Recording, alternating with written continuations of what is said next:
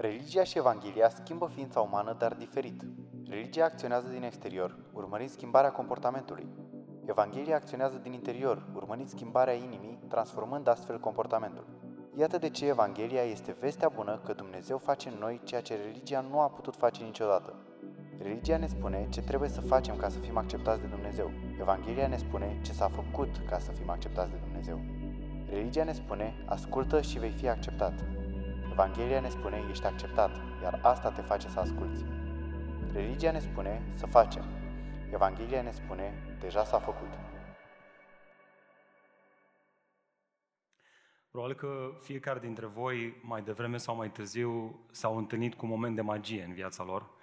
Probabil că cei mai mulți dintre noi, asta s-a întâmplat în perioada școlii generale, când veneau acele trupe uh, care făceau iluzie și noi copiii eram acolo gură cască și eram fermecați de toate acele trucuri. Unul dintre ele, un număr care pe mine m-a fascinat foarte tare, a fost uh, trucul cu lingura. Îl știți?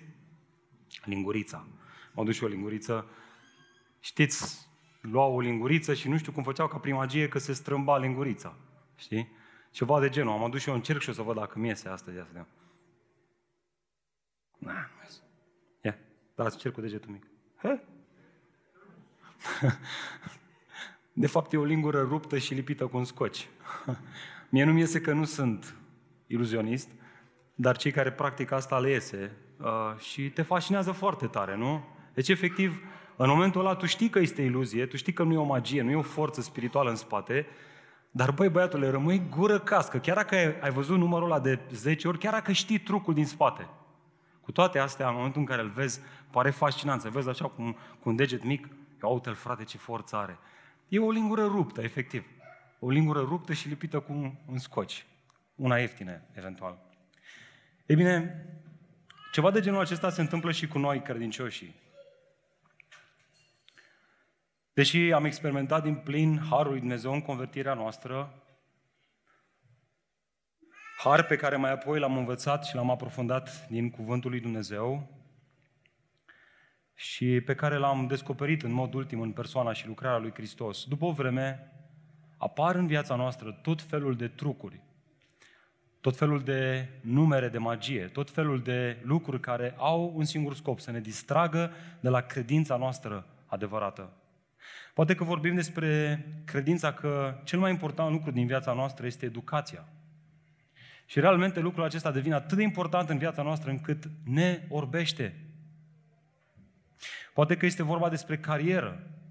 Poate că este vorba despre dobândirea de proprietăți mobile sau chiar imobile. Poate că este vorba despre bani, despre căsătorie, despre copiii pe care Dumnezeu ni-a dat. Poate că este vorba de anumite vicii pe care le ținem ascunse sau chiar ideologii și filozofii care ne rănesc credința adevărată în Hristos. Și apoi, după ce luăm toate acestea care se apropie de noi și care efectiv ne captivează inima, ne întrebăm ce se întâmplă cu credința noastră, că în ultima vreme cam scârție. Avem o credință confuză în Dumnezeu. Oare există Dumnezeu? Oare există o mântuire? Oare eu sunt mântuit? Luăm toate aceste lucruri care apar în viața noastră și care realmente ne fascinează și fiecare dintre noi avem slăbiciunile și vulnerabilitățile noastre și la final, după ce acestea devin atât de captivante în viața noastră, ne întrebăm, mă simt confuz în credința mea.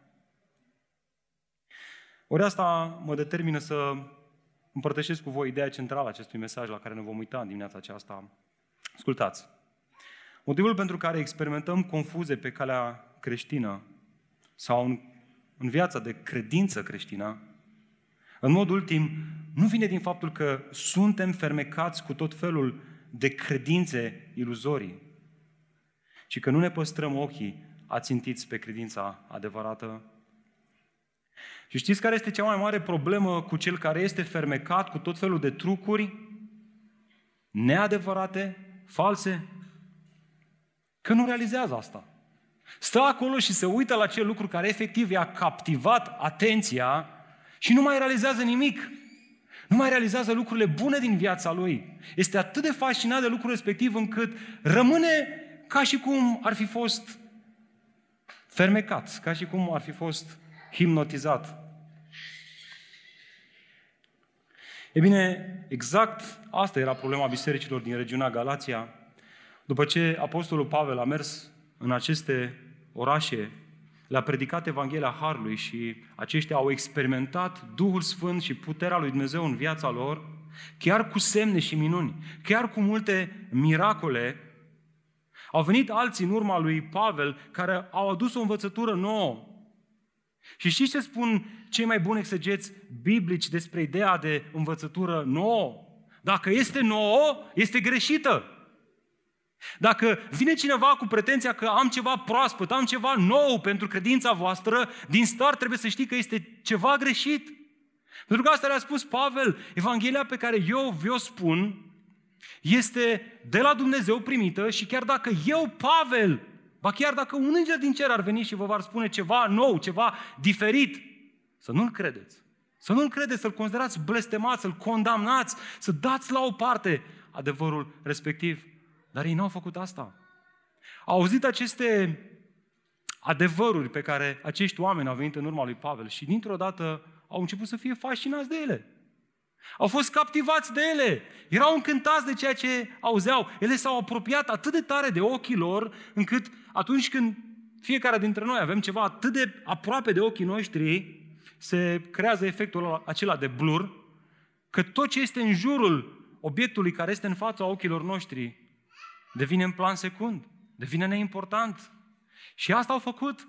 Pentru că au fost captivați de această învățătură sănătoasă, au lăsat Evanghelia adevărată deoparte și într-o dată au început să simtă confuz în credința lor.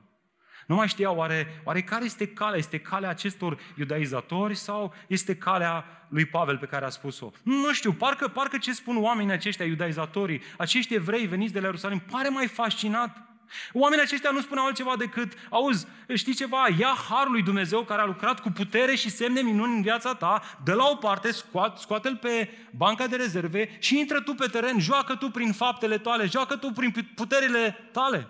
Și știi ce spuneau ei? Galatenii spuneau, băi, fascinant noi. Măi, în sfârșit am și eu ocazia să-mi arăt potențialul, mă, să-mi arăt puterile, mă, să-mi arăt cât de tare sunt. Și intrau pe teren.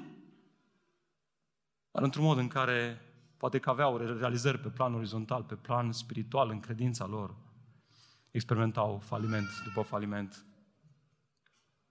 Iată de ce într-o astfel de situație avem nevoie de ajutor. Și știți care este ajutorul? Nu știu, nu știu dacă credința ta este confuză chiar în acest moment, dar știți care este ajutorul? Pavel nu vine și le spune, băi, sunteți greșiți și atât. El știe că dacă este ceva ce îi va duce pe galateni pe calea adevărată, pe calea credinței adevărate, este să le reamintească care este credința adevărată. Și la asta ne vom uita și noi astăzi, la o credință sau la o evanghelie a credinței adevărate. Ne vom uita la o credință adevărată. Sau dacă vreți, la Evanghelia credinței adevărate. Pentru că speranța este că atunci când auzi din nou, nu, nu că n-ai ști, Că tu știi foarte bine Evanghelia Harului Dumnezeu, doar că în momentul acesta ești atât de fascinat de acele lucruri care au devenit în prim plan încât ea, ea, ea intră în blur, ea intră în plan secund, ea intră în ceață. Speranța este că, de fapt siguranța este că atunci când cel convertit, cel născut din nou, cel care într-adevăr are Duhul lui Dumnezeu, așa cum vom vedea astăzi, atunci când aude adevărul Evangheliei adevărate, a credinței adevărate, dintr-o dată inima lui se înflăcărează se încinge și spune, da măi, asta este calea, acesta este adevărul. Dacă te afli într-o perioadă bună, una în care nu experimentezi confuzie în credința ta, nu uita că și tu ești vulnerabil și, la fel ca și galatenii, s-ar putea să fii și tu tentat cu învățături false. Oare cum vei răspunde? Dacă însă experimentezi confuzie pe calea credinței, chiar acum, cel mai probabil ceva anume a interferat între tine și Hristos, cel răstignit, care a fost portretizat în fața ochilor tăi și pe care l-ai îmbrățișat cu credință. Ceva ce te-a fascinat. Tu ai mare nevoie să auzi din nou adevărata credință, adevărata Evanghelie. Dacă însă nu poți spune că ai credință reală în Hristos, și spui, mai nu știu, eu nu, nu știu dacă am avut parte vreodată de asta, dragul meu, nu este nicio problemă. Astăzi ai ocazia să afli ce este credința adevărată. Și poate că Duhul lui Dumnezeu chiar astăzi va lucra în viața ta și îți va da credință să-L îmbrățișezi pe Hristos cu toată inima ta. Așadar, haideți să vedem ce are de spus Pavel unor oameni care experimentează confuzie și care sunt distrași și fascinați cu tot felul de alte învățături false. Haideți să vedem. Deschidem Galateni, capitolul 3. Am ajuns undeva spre mijlocul epistolei și citim astăzi de la versetul 1 până la versetul 14. Galatene săbuiți! Cine v-a fermecat? Înaintea ochilor voștri, Iisus Hristos a fost înfățișat ca răstignit. Un singur lucru vreau să știu de la voi. Ați primit Duhul prin faptele legii sau crezând ceea ce ați auzit? Sunteți chiar așa de nesăbuiți? Ați început prin Duhul, iar acum vreți să sfârșiți în fire? Ați suferit degeaba atâtea, dacă într-adevăr a fost degeaba. Așadar, El va da Duhul, a făcut minuni între voi pentru că ați a făcut faptele legii sau pentru că ați crezut ceea ce ați auzit. Tot astfel, Avram l-a crezut pe Dumnezeu și le-a socotit acest lucru dreptate. Până aici citim cuvântul Domnului, dar în mesajul acesta o să trecem prin tot pasajul până la finalul versetului 14. Haideți să plecăm capetele să ne rugăm. Tată, vin înaintea ta în dimineața aceasta și îți mulțumesc pentru șansa aceasta pe care mi-o dai să împărtășesc din nou Evanghelia credinței adevărate cu inima mea și apoi cu inima fraților mei. Doamne, te rog să ne mărești credința în Evanghelia Harului. Recunoaștem că sunt multe lucruri în viața noastră care ne-au hipnotizat, lucruri pe care poate că nici nu le conștientizăm. Însă îți mulțumim, Doamne, că pe măsură ce Hristos devine din nou strălucitor în viața noastră, toate celelalte lucruri realmente se ofilesc. Mor și cad la pământ. Fie că vorbim de vicii, fie că vorbim de răni ale trecutului, fie că vorbim de conflicte. Mulțumim, Doamne, că Harul lui Dumnezeu este atât de puternic încât poate să schimbe orice confuzie, orice nelămurire, orice frământare personală și să ne dea o pace care realmente nu poate fi explicată în cuvinte. Așa că, Doamne, te rugăm în dimineața aceasta nu atât de mult să ne descoperi care sunt lucrurile care ne-au fascinat și care ne-au distras de la crucea lui Hristos, și te rugăm, Doamne, să ne descoperi crucea lui Hristos. Într-un mod în care mintea umană nu poate înțelege fără Duhul tău de viață. De aceea, Duhul Sfânt, te rugăm, ai milă de noi și vorbește-ne din cuvântul tău, într-un mod în care Hristos să ne fascineze din nou. Amin. Dragilor, iată întrebarea cu care navigăm în dimineața aceasta. Dacă vă luați notițe, vă rog să vi-o notați. La ce ar trebui să privim pentru a nu fi distrași de la credința adevărată? Dacă sunt lucruri care se apropie de ochii noștri zilnic, fie și că vrem sau nu vrem, care ne distrag de la credința adevărată, și care astfel ne face să fim confuzi în umblarea noastră, în umblarea credinței noastre, atunci întrebarea este, ok, dar la ce ar trebui să privesc ca astfel credința adevărată să revină în prim plan în viața mea? Iar textul acesta răspunde, ne arată trei lucruri la care trebuie să privim. Mai întâi notează-ți asta. Privește la experiența convertirii tale. Îți vine să crezi sau nu, dar Pavel, ca să-i aducă pe oamenii aceștia din acea stare de fascinare cu lucruri neadevărate, primul lucru pe care el îl face este să le reamintească de convertirea lor. Îi determine să se gândească la convertirea lor. Și aș vrea să te întreb, când a fost ultima dată când te-ai gândit la convertirea ta? Dați-vă cu mine versetul 1. Galatene săbuiți. Ce v-a fermecat? Înaintea ochilor voștri, Iisus Hristos a fost înfățișat, sau cum traduce Cornelescu, zugrăvit, ca răstignit.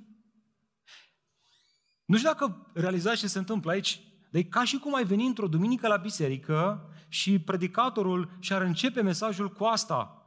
Frați, fără minte. Exact așa se traduce adjectivul grecesc. Exact așa, fără gândire, lipsiți de inteligență. Iată de ce un savant britanic, J.B. Phillips, care a tradus din original în uh, limba engleză Scriptura, traducea acest pasaj astfel. O, dragii mei galateni proști, cu siguranță nu sunteți atât de proști. O astfel de introducere ne-ar captiva cel puțin, dacă nu ne-ar enerva și ne-ar simți jigniți. Dar lui Pavel nu-i venea să creadă că acești credincioși căzuseră pradă învățăturilor false și, ba mai mult, fuseseră fermecați de aceste învățături. De fapt, el folosește aici un termen grecesc care făcea referire exact la practica pronunțării unor cuvinte magice asupra unei persoane. Și în istoria lumii s-au descoperit o grămadă de manuscrise care conțineau astfel de cuvinte considerate ele magice, pe care oamenii le foloseau ca să manipuleze circumstanțele sau să manipuleze chiar oamenii. Evident, Pavel nu susține magia aici, însă o folosește ca să ilustreze situația în care se aflau galatenii. Așa cum un magician își manipulează spectatorii săi folosind iluzia și tot felul de tertipuri, de doare mintea, câte, tot așa fusese și ei fermecați de acești învățători falși. Iar toate acestea se întâmplau în timp ce în fața ochilor lor Hristos fusese prezentat ca fiind răstignit.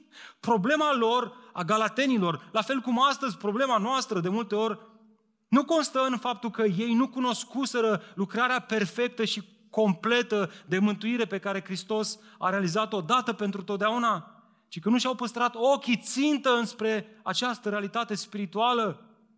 Au început în viața de credință, privind la Hristos și experimentând tot felul de minuni în viața lor, dar după aia au lăsat această realitate în spatele lor și au început să trăiască prin gândurile lor și prin acele lucruri care erau aduse în atenția lor. De către cine? În modul timp de către Satan. Pentru că tot ceea ce descopere Dumnezeu ca fiind adevărat, Satan vine să mintă. Și ce bine ar face dacă ar spune, hei, am o minciune, minciună aici, dacă vrei să o crezi. Nu, el se îmbracă în haine de oaie. El ia haina adevărului. El pretinde că are adevărul. Doar un pic de aluat, spunea Domnul Iisus Hristos, al învățăturii fariseilor și cărturarilor, o poate duce într-o rătăcire extraordinar de mare. Dragilor, acest lucru este valabil și în viața noastră. Auzim Evanghelia lui Hristos și o îmbărțișăm cu toată ființa, dar ulterior, pentru că suntem fermecați cu alte perspective, începem să experimentăm confuzie în credința noastră. Dacă suntem fermecați sau dacă am fost fermecați cu ipocrizia, exact ce am văzut duminica trecută, ne vom întreba, oare eu sunt cu adevărat creștin? Trăiești atât de mult duplicitar, într-un fel trăiești în timpul săptămânii, ai o viață, și altfel trăiești când mergi la grup și la biserică duminică dimineață, încât la final spui, băi, oare eu ce sunt, frate? Ce nație sunt? Că nu mai știu. Sunt ca un cameleon. Unde mă pui? Aia este culoarea pe care mi-o iau și eu. Oare eu ce sunt până la urmă? Dacă am fost fermecați cu moralismul, în schimb, ne vom întreba, oare, oare am făcut suficient pentru a mă numi un credincios drept înaintea lui Dumnezeu? Tot timpul vei avea impresia că alergi, alergi, alergi, alergi, dar nu, nu reușești să ajungi la standardul ăla. Și e o impresie adevărată, căci nu reușești și nu vei reuși niciodată prin puterile tale. Dacă în schimb am fost fermecați cu libertinismul, ne vom duce ca un topor într-o apă adâncă, în tot felul de păcate, pe care inițial vom încerca să le ascundem, dar ulterior vom zice, mai ăsta sunt, asta trăiesc. Dar la final ne vom întreba, oare mai există iertare și pentru mine? Cât de nenorocit am fost? Iată de ce Pavel este nevoit să ne trezească din farmecele și mirajul acestor distrageri atât de periculoase care efectiv ne, ne deraiază de la credința adevărată. El ne, el, el ne spune, Pavel ne spune, voi nu vă puneți întrebările corecte. Astea sunt întrebările care adesea răsună în sufletele voastre, dar astea nu sunt întrebările corecte. Iată întrebările corecte pe care ar trebui să vi le puneți voi. Trei întrebări care invalidează sau validează credința creștină adevărată. Mai întâi asta. Întreabă-te, cum am primit Duhul Sfânt? Asta este prima întrebare pe care o pune el. Uitați-vă în versetul 2. Un singur lucru vreau să aflu de la voi. Ați primit Duhul prin faptele legii sau crezând ceea ce ați auzit? Pavel oferă aici un contrast între faptele legii și ascultați, nu Duhul Sfânt, ci auzirea credinței. Argumentul lui este că primirea Duhului Sfânt nu se realizează prin merite. Neamurile habar n-aveau de legile mozaice când Pavel a predicat pentru prima dată Evanghelia. Și cu toate astea, au primit Duhul Sfânt. Așadar, nu împlinirea legii le-a oferit Duhul Sfânt, ci altceva. Ce? Auzirea credinței adevărate. Adică auzirea Evangheliei. Pavel nu folosește la, întâmplarea, la întâmplare expresia aceasta crezând ceea ce ați auzit sau așa cum apare în Cornelescu, auzirea credinței. Putea spune simplu, prin credință. Dar nu face asta, el este atent să pună virgulă și să, să explice despre ce credință este vorba. Altfel spus, credința voastră, le spunea Pavel, nu este iluzorie, nu este lipsită de conținut, nu are în spate niște trucuri neadevărate, nu are în spate ceva ce nu este dublat la nivel spiritual în viața noastră. Voi, prin auzirea Evangheliei, nu ați rămas doar fascinați și atât, ci ați primit Duhul Sfânt plin de viață în voi. Acel Duhul Sfânt care vă face în interiorul vostru să confirmați că Dumnezeu vă iubește și vă face să strigați Haba, adică Tată. Este fascinant ceea ce face Pavel aici cu oamenii aceștia Altfel spus, credința voastră nu este iluzorie, nu este lipsită de conținut. Sau mai concret spus, nu credința voastră a făcut diferența, ci obiectul credinței. Credința nici măcar nu este o faptă care să ne aducă merite, ci este un dar, este un mijloc prin care Dumnezeu aduce faptele și meritele altei persoane în viața noastră. Să ne imaginăm că diseară ajungem acasă și auzim că de mâine, de luni, la medicul de familie, este disponibil un vaccin anti-COVID. Auzim asta. Auzim acest adevăr. Auzim această veste bună. Și că acest antivirus, anti-COVID, nu este oricare, este unul care are eficiență de 99,9%. Dragilor, auzirea unei astfel de vești bune nu ne oferă niciun merit. Meritele sunt ale celor care au produs acel antivirus, ale celor care au făcut cumva disponibil acest antivirus să ajungă la noi. Tu nu faci decât să crezi în existența lui și să mergi să ai parte de el. Da, frate, da, eu m-am dus la medicul de familie. Și ce ți-a răspunde Pavel asta? Nebunule, nebunule, te-ai dus pentru că în mod supranatural ai auzit chemarea în inima ta. Pavel s-ar uita la Galaten și ar fi spus, câți n-au auzit Evanghelia predicată de mine când eu am venit în regiunea Galația? Câți n-au auzit predicarea Evangheliei și totuși n-au răspuns? N-au îmbrățișat Evanghelia? Pentru că cei care îmbrățișează Evanghelia sunt cei în viața cărora Duhul Sfânt lucrează, îi regenerează și le deschide ochii să vadă ceea ce prin puterile lor n-ar fi putut să se întâmple. Acesta e momentul în care, în timp ce galatenii auzeau toate acestea, Duhul le reamintea experiența convertirii lor și spuneau, așa este, așa este Pavel. Dumnezeu ne-a făcut parte și nouă de Duhul Sfânt, dar nu pentru că am fi făcut noi ceva să merităm, ci pentru că am avut parte de harul lui Dumnezeu. Acest adevăr este cu adevărat fascinant. Acest adevăr este cu adevărat fascinant și ar trebui să luăm aproape de inima noastră să ne gândim la el. Ei, și aici intervine Pavel cu a doua întrebare. Dacă convertirea este o lucrare suverană și supranaturală pe care Dumnezeu o face în viața noastră în urma auzirii Evangheliei, atunci următoarea întrebare pe care o avem de pus este asta. Cum progresăm în viața aceasta creștină? Uitați-vă cu mine versetul 3. Să cum continuă Pavel. Sunteți chiar atât de nesăbuiți? Ați început prin Duhul, adică, băi băieți, băgați-vă mințile în cap ceea ce s-a întâmplat în viața voastră, răspunsul vostru în fața predicării Evangheliei a fost datorită Duhului care El a lucrat în voi, care El v-a regenerat inima, care El v-a dat darul credinței, care El a aplicat mântuirea lui Hristos în viața voastră și acum ce vreți să faceți? Vreți să, vreți să continuați să sfârșiți în fire? Aici contrastul este între o umblare prin Duhul Sfânt și una prin natura veche păcătoasă, cea de dinaintea convertirii. Iar argumentul lui Pavel este acesta. Fraților, umblarea prin Duhul Sfânt pe care l-ați primit a produs în voi roadele caracterului evanghelic. Dragoste, bucurie, pace, răbdare, ieșită din comun, bunătate, generozitate, ascultați, credință este un dar al Duhului blândețe sau chiar înfrânare în fața poftelor depravate. Forța supranaturală prin care s-au întâmplat toate acestea în viața galatenilor și în viața oricărui credincios autentic a fost Duhul Sfânt. Spuneți-mi, sunteți atât de proști încât acum vreți să abandonați asta și să vă perfecționați prin propriile voastre puteri? Pentru că acesta este sensul original al acestei expresii pe care o spune Pavel aici, să sfârșiți, adică să, să perfecționați, să ajungeți la, la o stare completă, desăvârșită. Asta este ideea. Este ca și cum ai începe o călătorie cu avionul din Europa până în America, vrei să traversezi oceanul, însă după primii 500 de kilometri, realmente te duci la capitan și spui, băi, am parașută, dăm voie să sar, că de aici o să termine o călătorie în not. Cum ar fi asta? Lasă-mă să sar în ocean, că, nu știu, mi se pare frumos de aici, de sus. Vreau să mă duc în not, vreau să ajung în partea cealaltă în not.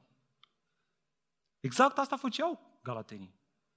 Au început prin puterea Duhului Sfânt, au experimentat roadele Duhului Sfânt în viața lor și acum veneau oamenii aceștia care îi fascinau și spuneau, auzi, știi ceva, Lasă un pic Evanghelia deoparte. Da, da, da, Evanghelia, da, da, da, avionul, da, viteza, da, da, puterea, da, forța. Dar măi, și tu trebuie să ai și tu ceva, să contribui și tu ceva. Și realmente luăm harul și îl punem pe tușă, îl scoatem pe banca de rezervă ca să intrăm noi și să jucăm noi. Câți dintre noi nu ne-am parașutat din avionul puterii lui Dumnezeu în favoarea brațelor slabe și sterpe ale puterii omului, fie ale noastre, fie ale altora, fie ale ideologiilor umaniste ale lumii acesteia. Facem asta și ne întrebăm de ce e credința noastră slăbită? Pentru că vrem prin puterile noastre să avem credință. De ce lipsesc roadele Duhului în viața noastră, ne întrebăm noi? De ce suntem confuzi în credința noastră? Iată de ce. Pentru că suntem atât de proști, atât de lipsiți de minte, pentru că ceea ce Dumnezeu a început să facă cu puterea Lui supranaturală în viața noastră, încercăm noi să o continuăm prin nebunia noastră. Probabil că deja acum mulți galateni erau în lacrimi de pocăință, auzeau toate astea și spuneau, iartă-ne, Doamne, că am fost atât de proști să credem că putem perfecționa caracterul nostru prin puterile noastre.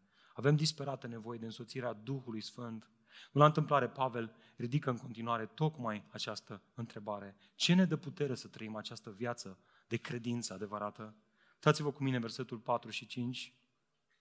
Pentru a înțelege de ce îți trebuie putere, o putere supranaturală ca să trăiești viața creștină, trebuie întâi să înțelegi ce înseamnă viața creștină. Pentru că astăzi vin mulți și portretizează viața creștină într-un mod total neadevărat, total fals. Iată, Versetul 4, mai întâi. Ați suferit degeaba atâtea? Galatenilor. Dacă într-adevăr a fost degeaba, oare care sunt suferințele pe care le-au îndurat bisericile din Galația? Iar răspunsul găsim în capitolul 4, versetul 29. Citeam această epistolă și mă întrebam, măi, nicio urmă de suferință. Care să fi fost suferința acestor oameni? Și am citit și am citit până când am dat de acest verset. Iată ce spune Pavel acolo, voi, fraților, vorbea cu bisericile din Galația, ca și Isaac, sunteți copii ai promisiunii. Dar așa cum atunci cel născut în chip firesc l-a persecutat pe cel născut prin puterea Duhului, la fel este și acum. Voi sunteți născuți prin puterea Duhului, iar cei care sunt născuți prin chip firesc, adică care nu sunt convertiți, ori să-i prigonească pe cei care sunt născuți din Duhul. Asta a fost atunci, asta este și acum. Pavel spune că se poate de direct, vorbim chiar de persecuție. De fapt, suferința este un element de bază în viața creștină adevărată, în experiența lui. Hristos a suferit și a spus că și noi, cei care îl vom urma pe El, vom avea parte de necazuri. Iar faptele apostolilor ne ajută chiar să înțelegem mai bine suferința acestora. Apostolul Pavel plantează aceste biserici din regiunea Galația și apoi se întoarce să le întărească în credință. De ce? Ne răspunde autorul cărții Faptelor Apostolului Luca. Iată ce descrie el după ce au vestit Evanghelia și în cetatea aceea, Pavel și Barnaba, despre ei este vorba, și au făcut mulțenici, au făcut cale întoarsă. S-au întors în Listra, în Iconia și în Antiohia, în bisericile pe care le plantase, din regiunea Galația. Și acum fiți atenți. S-au întors. De ce s-au întors? Iată de ce. Întărind sufletele ucenicilor, îndemnându să rămână în credință. Avem nevoie să fim îndemnați să rămânem în credință. Creștine, ai nevoie să auzi astăzi că trebuie să rămâi în credință. Trebuie să-ți păstrezi ochii pe Hristos. Și spunându-le, trebuie să trecem prin multe. Trebuie să trecem, trebuie să trecem prin multe necazuri ca să intrăm în Împărăția lui Dumnezeu. Galatenii erau ridiculizați, ofensați și luați la mișto de vecinii lor pentru credința lor creștină. Adesea chiar cei din familie o făceau. O soție credincioasă care avea un soț necredincios. Acolo era prigoană, acolo era suferință, acolo erau miștouri, acolo erau interziceri, acolo era suferință. Ei, și acum se complică lucrurile. Acum apare fascinantul că vin iudeizatorii de la Ierusalim, cei care îi forțau să se circumcidă, și știți ce făceau ei? Le ofereau o religie fără suferințe. Când, a, când mi-am dat seama de chestia asta, am zis, wow, nu vine să cred! Una, ascultați, agreată în Imperiul Roman. Imperiul Roman agrea iudaismul, nu creștinismul, dar agrea iudaismul. Puteai chiar să mergi la sinagogă dacă te circumcizai, dacă, cum se zice, și te, puteai chiar să te închini în felul acesta. Însă dacă erai creștin, urmașa lui Hristos, atunci erai prigonit. Erai urmărit, erai alergat, erai ofensat, erai jignit, erai bătut adesea. Și ca să înțelegem cât de ostilă era această cale, calea lui Hristos, împăratul roman Nero folosea trupul torturat și decedat al creștinilor pe post de torțe noaptea la reședința lui. Atât de nebun era omul ăsta. Nu a întâmplare când a luat foc cetatea Roma și pe cine a dat vina? Pe credincioși. În contextul ăla scrie Pavel, prima epistolă, 1 Petru, în contextul suferinței, o suferință venită din prigoană, Dragilor, credința creștină radicală pe care o trăiau primii creștini și pe care ar trebui să o trăiască orice credincios, nu era niciun fel populară. Și ascultați, aceeași credință radicală nu este nici astăzi populară. Prin urmare, cum poți face unor, cum poți face față tuturor ofenselor, jignirilor, presiunilor și chiar acuzelor venite din partea celor care nu-L cunosc pe Dumnezeu? Uitați-vă în versetul 5. Uitați-vă la Uitați-vă cum curge textul, chiar în felul acesta. Observați cuvântul de legătură. Așadar, concluzie. Prin urmare, așadar, El va da Duhul și a făcut minuni între voi. Pentru că ați făcut faptele legii sau pentru că ați crezut ceea ce ați auzit? Din nefericire, avem aici o traducere destul de nefericită. De fapt, aici Cornelescu și ediția a treia NTR câștigă punctele necesare. Timpul verbal în această afirmație, în acest verset, este la prezent activ. Pavel spune aici, prin urmare, cel ce vă oferă Duhul și înfăptuiește minuni între voi. Da, atunci când Pavel a plantat aceste biserici și a predicat Evanghelia, Dumnezeu a întărit prin Duhul Sfânt mărturia lui cu semne și minuni. Însă ascultați, activitatea spirituală, supranaturală, nu se rezumă la activitatea apostolilor ci ea continuă în viața bisericii prin credincioșii ei care primesc daruri spirituale. Ea continuă la modul prezent. Viața creștină nu poate fi asemănată cu o religie intelectuală stearpă, ci una supranaturală. Lucrarea Duhului Sfânt era evidentă în viața credincioșilor din bisericile Galației, însă nu pentru că se rugau ei mult, ci nici pentru că trăiau moral, ci pentru că așa vrea Dumnezeu să lucreze cu putere cu semne și minuni. Pentru că o viață de credință adevărată nu poate fi dusă prin puterile noastre, ci doar prin puterea Duhului Sfânt care vine să locuiască în noi. Doamne, îți mulțumim pentru ea. Îți mulțumim. Iată lecția pentru noi. Oricât de confuză ți-ar fi credința, când privești la experiența convertirii, îți vei aminti de acele realități spirituale, supranaturale, care îți vor confirma credința în Hristos. Și săptămâna asta m-am gândit și la viața mea. Și viața mea a fost nenorocită. Poate că mulți zic, băi, Adi e un băiat fain, are trei copii, e la locul lui. Știați că am avut două dosare de cercetare penală pentru că am mers cu mașini care nu erau matriculate și eram cât pe ci să ajung în închisoare? Poate nici părinții nu știu. Știați că am fost parte dintr-un grup cu care vindeam droguri, efectiv făceam trafic de droguri și când a venit mascații peste acest grup, nu eram acolo și doar prin Harul lui Dumnezeu am ajuns la închisoare? Știați că mergeam cu niște prieteni și furam din depozite și le vindeam la piață? Am fost un nenorocit. Nu mă puteam abține, veneam la biserică, eram un ipocrit. Am fost un nenorocit și mă uit în viața mea și zic, Doamne, ce ai făcut tu de să fiu așa de diferit? Mulți au zis, băi, ce, ce te-ai schimbat? Băi, Rusnac, ce te-ai schimbat, băi, Rusnac, tu nu erai așa. Băi, cum ai reușit? Nu știu. Nu știu. Decât să spun că Duhul lui Dumnezeu a făcut ceea ce eu n-aș fi putut face. Creștine, poți spune răspicat faptul că convertirea ta a fost miraculoasă? Absolut supranaturală? Să te uiți la ce persoană erai înainte și apoi să te uiți la persoana care ești astăzi și să ai o singură explicație. Dumnezeu a lucrat și continuă să lucreze la prezent activ, cu putere în viața mea, prin Duhul Său de viață, chiar și în cele mai grele momente ale vieții mele? Poți spune asta? Dacă nu poți spune asta, dacă n-ai o mărturie a mântuirii tale, din păcat, atunci am o veste rea și una bună pentru tine. Vestea rea este că oricât ai încercat să-ți validezi viața prin faptele tale, să câștigi favorul lui Dumnezeu, asta nu te va face un creștin real, chiar și dacă vei reuși. Mă auzi? Chiar și dacă vei reuși, asta nu te va îndreptăți înaintea lui Dumnezeu.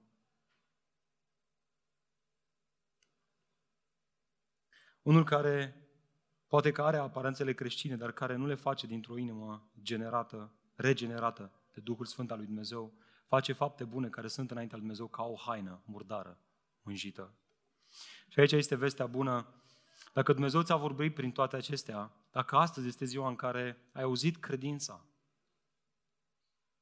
ziua în care Hristos răstignit a fost zugrăvit și în fața ochilor tăi, într-un mod proaspăt, atunci, dragul meu, îmbrățișează-L pe Hristos și cere Dumnezeu putere să trăiești această viață de credință adevărată prin puterea Lui. Iată de ce serviciile de botez în biserica noastră sunt poate cele mai, cele mai frumoase servicii. Am avut și noi câteva să vezi vieți care vin în fața bisericii și depun mărturie că Dumnezeu le-a transformat viața. Să auzi povestea lor, să vezi cum, cum, cum intră în apă, prin asta ilustrând că au murit față de ei înșiși, de puterile lor, și că vin acum din apă afară, ilustrând prin asta că au fost aduși la o viață nouă împreună cu Hristos și nu mai trăiesc ei, ci Hristos trăiește în ei. Asta ne întărește credința. nu e așa? Asta ne amintește de modul în care Dumnezeu ne-a salvat pe noi. Așa că ce ar fi săptămâna asta? Să-ți iei o foaie, un pix și să scrii pe o foaie care este mărturia ta. Este ea miraculoasă și dacă n-ai ce să scrii, puneți întrebări serioase. Stai de vorbă cu cineva. Roagă-l să spună Evanghelia. Roagă-l să spună ce înseamnă credința adevărată. Momentul salvării noastre din păcat și separarea de Dumnezeu este un moment supernatural. Ar trebui să ne uităm la asta des. Dar ce ar trebui să privim pentru a nu fi distrași de la credința adevărată? Doi, privește la promisiunile biblice. Uitați-vă cu mine versetul 6. Tot astfel, Avram l-a crezut pe Dumnezeu și el i-a socotit acest lucru dreptate. Această aluzie la Avram nu este una întâmplătoare. Iudaizatorii, criticii lui Pavel, priveau la Moise și la legea dată prin el ca fiind reperul lor. Vă aduceți aminte ce spuneau ei în fapte 15 cu 1? Acolo este definiția iudaizatorilor. Dacă nu sunteți circumcis, circumciși după obiceiul lui Moise, nu puteți fi mântuiți. Asta era învățătura lor. Esența învățăturilor. E bine, pentru a argumenta îndreptățirea sau mântuirea doar prin credință, Pavel face ceva fascinant aici. Se întoarce în istorie, cu câteva secole chiar înainte de Moise. Da, știu, pare mult câteva secole, dar chiar sunt câteva secole înainte de Moise. Avram era bătrân, fără copii, dar Dumnezeu i-a promis un fiu, i-a promis un urmaș. La un moment dat Dumnezeu i-a cerut acestuia să numere stelele. Aduceți aminte de acel episod? Dacă am crescut în școala duminicală, cu siguranță ne amintim că am trecut prin lecțioara asta de nu știu câte ori. Apoi a spus, atât de numeroși vor fi și urmașii tăi. Să te uiți la stele și să zici, cam așa o să fie neamul tău. E bine, oricât de dificil de crezut ar fi fost această promisiune pentru Avram, deoarece el nu avea nici măcar un fiu, iar soția lui era bătrână la momentul acelei promisiuni, iată de ce i-a râs când a auzit aceasta, Avram a crezut. Și fiți atenți, și Dumnezeu i-a considerat sau i-a socotit acest lucru ca fiind dreptate. L-a socotit drept pe Avram pentru că a crezut promisiunea și caracterul lui Dumnezeu care va duce la împlinire acea promisiune. Haideți să ne gândim acum la paralela pe care o face Pavel aici.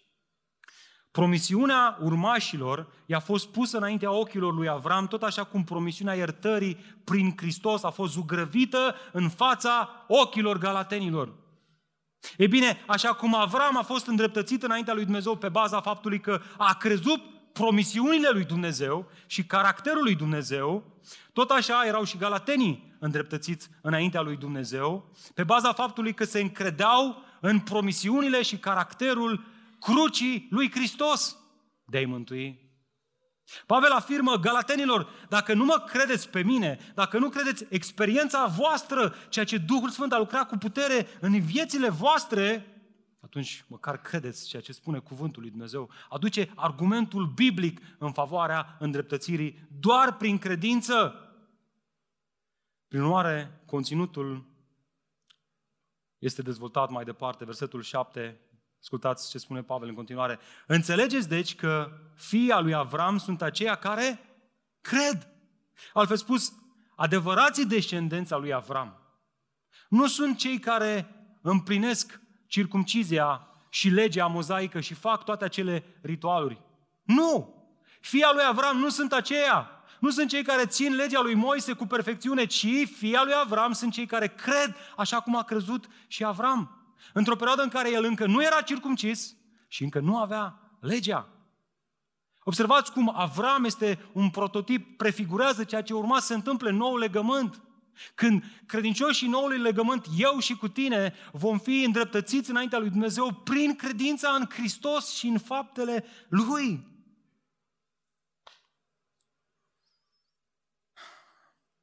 Așa este și cu toate aceste argumente pe care Pavel le aduce din Scriptură.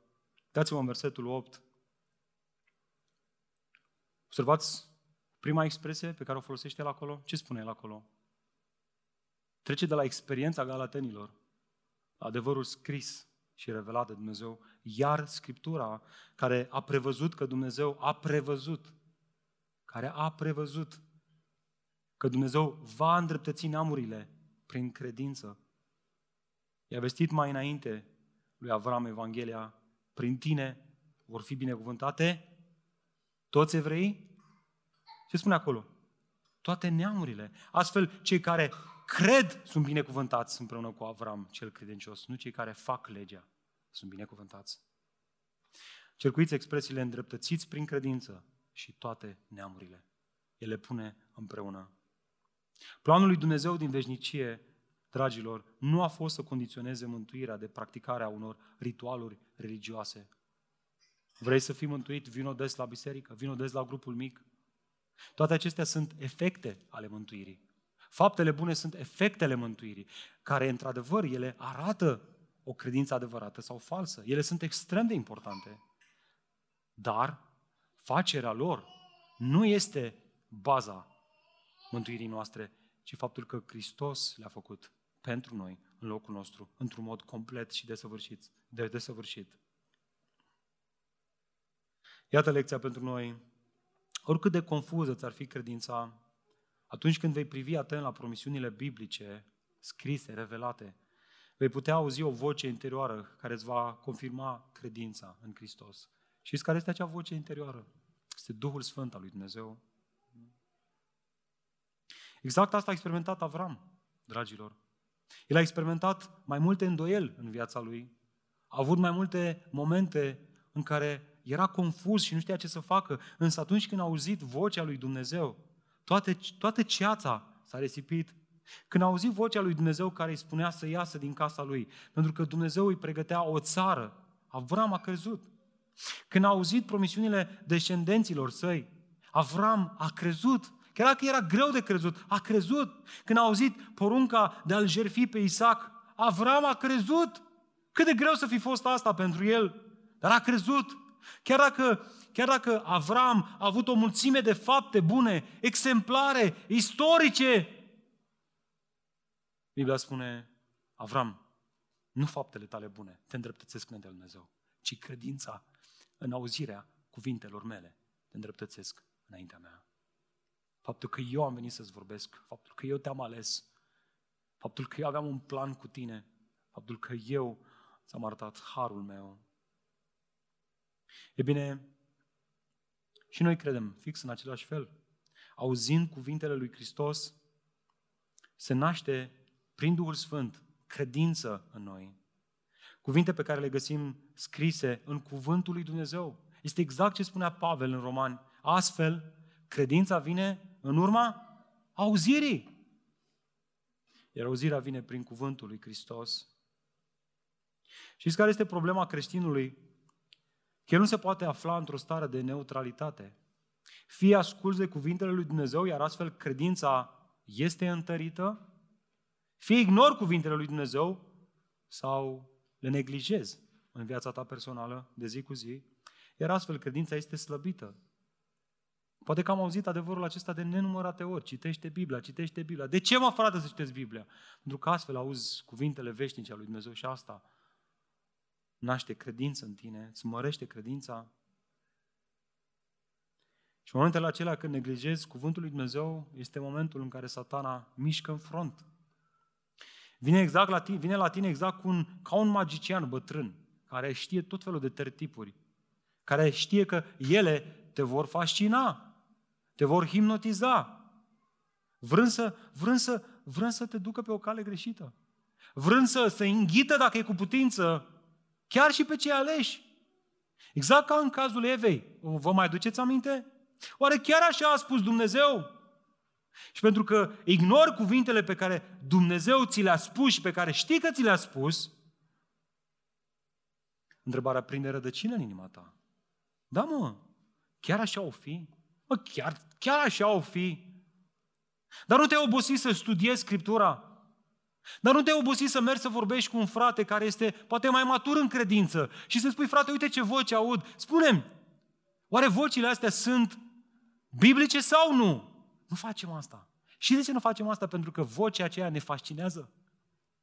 Ne place, ne încântă și vrem să o luăm pe scurtătură. Facem asta și după aia, băi, nu mai am credință așa, nu știu, m-am răcit, mă, nu mai simt pentru Dumnezeu. De ce să simți, mă, dacă tu te-ai dus pe... Simți în direcția în care te-ai dus tu. Normal că ai o credință confuză. Dragilor, poate că am văzut Credința ca fiind o încredere oarbă în niște lucruri care nu pot fi văzute și nici măcar înțelese. Și da, ea este o încredere în lucrurile care nu se văd cu ochii fizici, dar nu este o încredere în ceva inexistent. Credința are conținut, iar acest conținut este scris în Scripturi. Prin auzirea lui ești întărit în credință. Și poate că în perioada asta în care suntem în cartea aceasta, în Galateni, te uiți și zici, Avram, Isaac, Agar, lege, blestem. Bă, e complicată, mă, viața de credință. Bă, la biserică, nu știu, mă, predicele mai greu, tot mai greu de înțeles. Băi, nu, nu, nu, nu știu, mă, nu le înțeleg. Lăptiuc, lăptiuc, lăptiuc, lăptiuc, ai ajuns la 20 de ani tot lăptiuc și când primești o bucată de carne, îți cade greu la, la stomac. Și, dragilor, îmi cade mie greu la stomac. Mă frământă seria asta cum nu m-a frământat nici nimic în anii ăștia, de când slujesc în biserica asta. Îmi cade foarte greu la stomac. Pentru că nu ne-am învățat cu lucrurile și cu adevărurile despre dreptatea lui Dumnezeu. Și am început să ne dăm noi cu părerea și să spunem ce credem noi. Dar n-am studiat cuvântul lui Dumnezeu. Mă rog ca Dumnezeu să ne dea putere să înțelegem toate lucrurile astea, să privim la ele, Dumnezeu să nască credință în noi și să se nască din biserica asta oameni maturi care îl iubesc pe Dumnezeu. De aceea trebuie să privim pentru a nu fi distrași de la credința adevărată. În al treilea rând, privește la crucea lui Hristos. Asta este frumos. Conținutul biblic, dragilor, nu este doar așa un conținut biblic. El, în mod ultim, ne conduce spre o persoană, spre persoana lui Hristos. Următoarele patru versete, de la 10 la 14, pot părea foarte dificile, atât în ce privește vocabularul folosit, cât și conceptele prezentate. Însă, aceste versete se referă la problema centrală a oricărei religii, pe care am discutat-o încă din primul mesaj. Cum poți intra într-o relație corectă cu Dumnezeu? Acesta este înțelesul cuvântul religie, cuvântului religie. Cuvântul religie a fost definit încă de la început ca fiind care este relația corectă, atitudinea corectă, postura corectă, ca astfel Dumnezeu sau divinitatea să mă primească, să mă favorizeze. Sau folosind limbajul lui Pavel, cum poate fi un om păcătos îndreptățit înaintea unui Dumnezeu sfânt. Așadar, haideți să ne uităm încă o dată la cele două alternative de credință. Mai întâi avem alternativa credinței în faptele omului. Versetul 10. Căci aceia care se bazează pe faptele legii, ce spune acolo? Sunt sub blestem. Deoarece este scris, blestemat este oricine nu stăruiește să împlinească toate lucrurile scrise în cartea legii. Pentru a înțelege la ce se referă Pavel aici, trebuie să ne reamintim faptul că ele fac referire la legământul mozaic. E bine, haideți să ne amintim, sau dacă nu știm, haideți să aflăm, că acest legământ conținea câteva articole esențiale, așa cum astăzi contractele conțin anumite articole sau poziții esențiale. Mai întâi se vorbește despre părțile legământului, în cazul legământului mozaic, între Dumnezeu și poporul Israel. Apoi, al doilea articol important, se vorbește despre obligațiile pe care le au cele două părți, sau trei părți, sau câte ori fi ele. Ce se angajează să facă Dumnezeu și ce se angajează să facă poporul Israel, omul. Și trei, care sunt răsplătirile? Însă aceste răsplătiri, ascultați, nu erau mereu pozitive. Ele se puteau concretiza fie prin binecuvântări, fie prin blesteme, în cazul în care angajamentele nu erau respectate. În acest verset, atenție, Pavel nu se focalizează pe binecuvântări, ci pe blesteme, pentru că el are un argument pe care vrea să-l înțelegem. Ba mai mult, pe a arăta cine este blestemat. Uitați-vă atent la versetul 10. Cine? Oricine nu stăruiește să împlinească ce? Ce scrie acolo? Toate lucrurile scrise în Cartea Legii. Pavel se uită la Galateni și realmente nu-i venea să creadă ce erau pe cale să facă. Cât de proști erau. Ei voiau să se circumcidă și să intre astfel sub acest legământ cu obligații și răsplătiri. La modul, băi galatenilor, oare veți reuși voi să împliniți tot ceea ce prescrie acest legământ vechi? Oare, oare veți reuși voi să faceți ceea ce noi, poporul Israel, eu, Pavel, primul în neamul meu, nu am reușit să facem? Galatenilor, cine v-a fermecat? Cine v-a, cine v-a împins să vă încredeți în faptele voastre? E de ce Pavel, un evreu, se simte nevoit să le spună în continuare, versetul 11. Este clar că nimeni nimeni, nimeni nu este îndreptățit înaintea lui Dumnezeu prin lege. Pentru că cel drept va trăi prin credință. Iar legea nu se bazează pe credință, ci ea spune cel, cel ce face aceste lucruri va trăi prin ele. Dacă intri sub lege, atunci trebuie să înțelegi că legământul mozaic nu este de tip bufet suedez. Da, vreau cașcaval albastru, vreau pâine neagră, vreau roșii mici, vreau... Nu, nu. Legea mozaică nu este de tip bufet, băiete. Totul sau nimic. Mănânci, mănânci toată masa, pe toată ori, pe toată ori, îți place masa? Bă, îmi place, e fascinant, așa, cu tradiții, cu legi, cu, cu sărbători, cu, cu... Băi, parcă și alimentația este mai ok. A, acum, îmi place și mie, îți dai seama că îmi place sabatul mai mult decât circumcizia. Sabatul mă, mă ține acasă, mă odihnesc. Circumcizia, m- prea îmi place, nu știu ce să zic, știi? Îmi plac unele lucruri, care nu îmi plac și sunt selectiv. Pavel zice, nu, totul sau nimic. Iată silogismul legii în lumina noului legământ un silogism are două premize sau o premiză, de obicei două, și o concluzie. Acest silogism îl găsim în acest text. Iată, mai întâi prima premiză. Cine face tot ce prescrie legea, este binecuvântat și trăiește. Această afirmație este adevărată.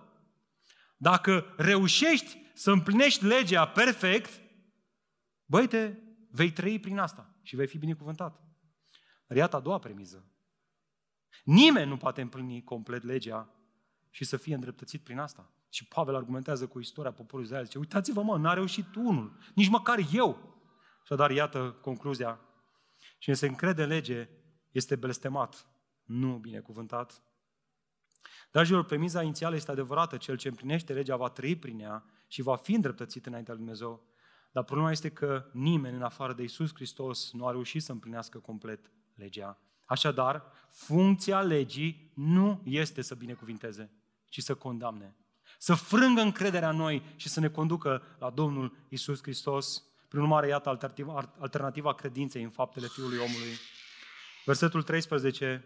Hristos ne-a răscumpărat de sub, ascultați, blestemul legii. El nu spune că legea este rea.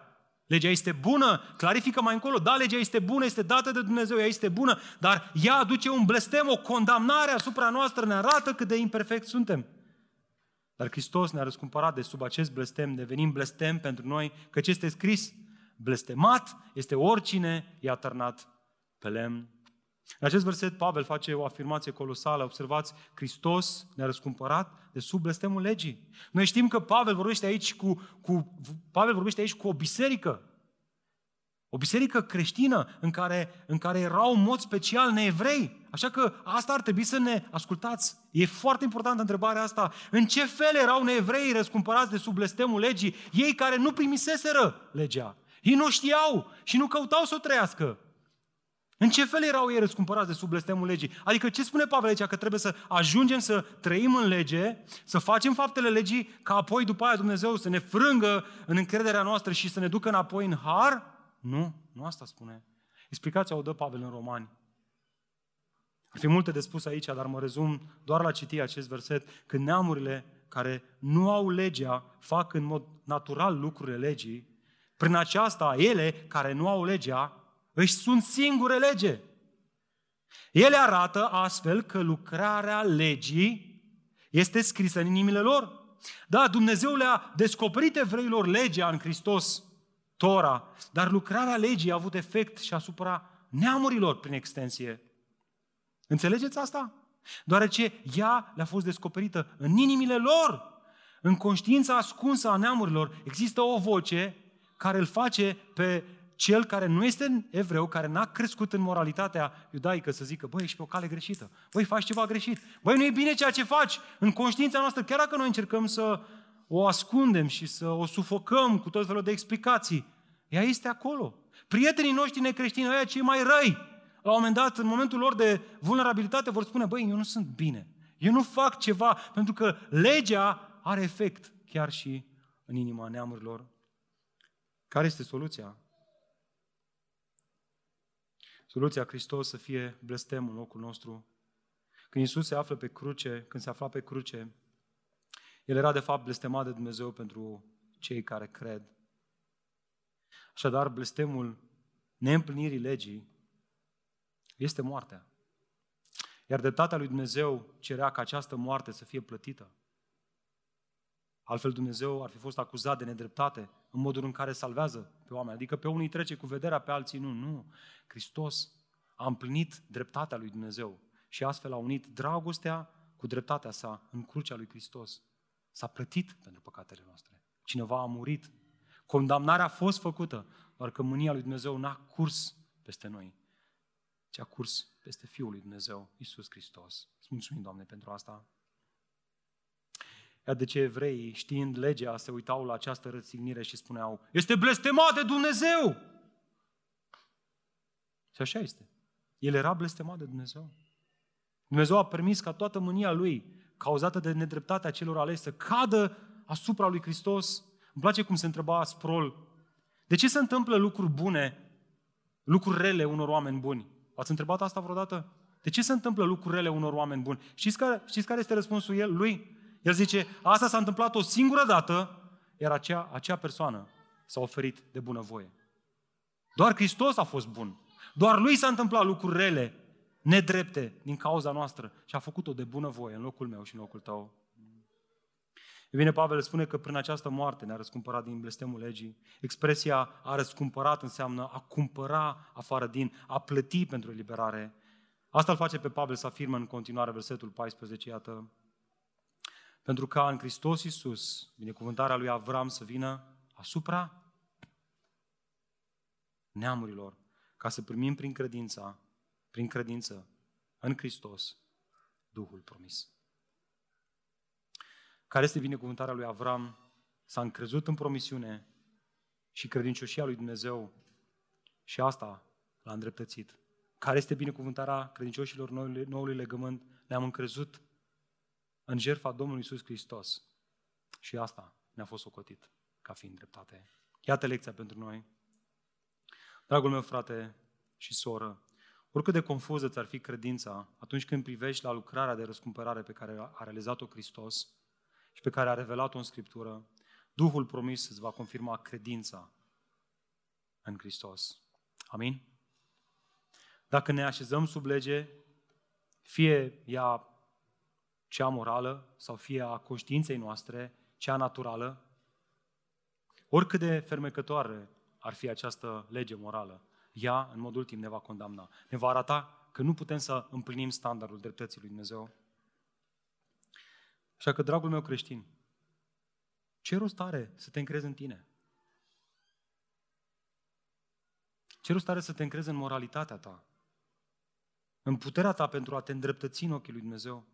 De ce să fii nesăbuit? De ce să fii și tu un prost care te lași fascinat de niște adevăruri mincinoase? Asta profețea evanghelistul vechi, Vechiului Testament Isaia cu mult timp înainte de venirea lui Hristos. Vă aduceți aminte? Disprețuit și părăsit de oameni.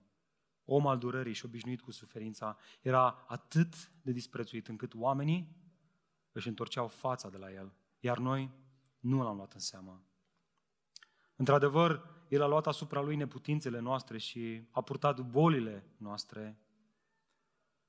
Noi însă l-am considerat lovit, zdrobit de Dumnezeu și nenorocit, dar el era străpuns pentru păcatele noastre. Zdrobit pentru fără de legile noastre. Pedeapsa care ne dă pace era peste el și prin rănile lui suntem vindecați. Privește la crucea lui Hristos. Haideți să ne plecăm capetele, să ne rugăm.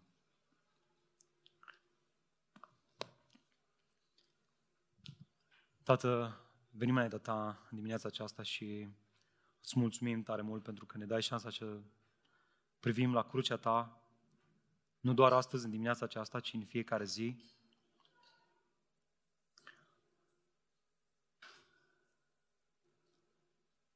Doamne, ajută-ne să pătrundem mai atent aceste adevăruri pe care le-am auzit astăzi aici. Și mărește-ne credința în Hristos în promisiunile sale și în ceea ce Tu ai făcut în viața noastră. Te rugăm, Doamne, pentru aceia care sunt confuzi chiar acum. Mă rog ca prin Duhul Tău să le dai claritate, să le răspunzi la întrebări și să o faci, Doamne, nu într-o manieră greșită, ci să o faci prin cuvântul Tău, într-un mod în care ei să vadă clar cuvântul Tău. În numele Lui Iisus Hristos ne-a rugat toate acestea. Amin.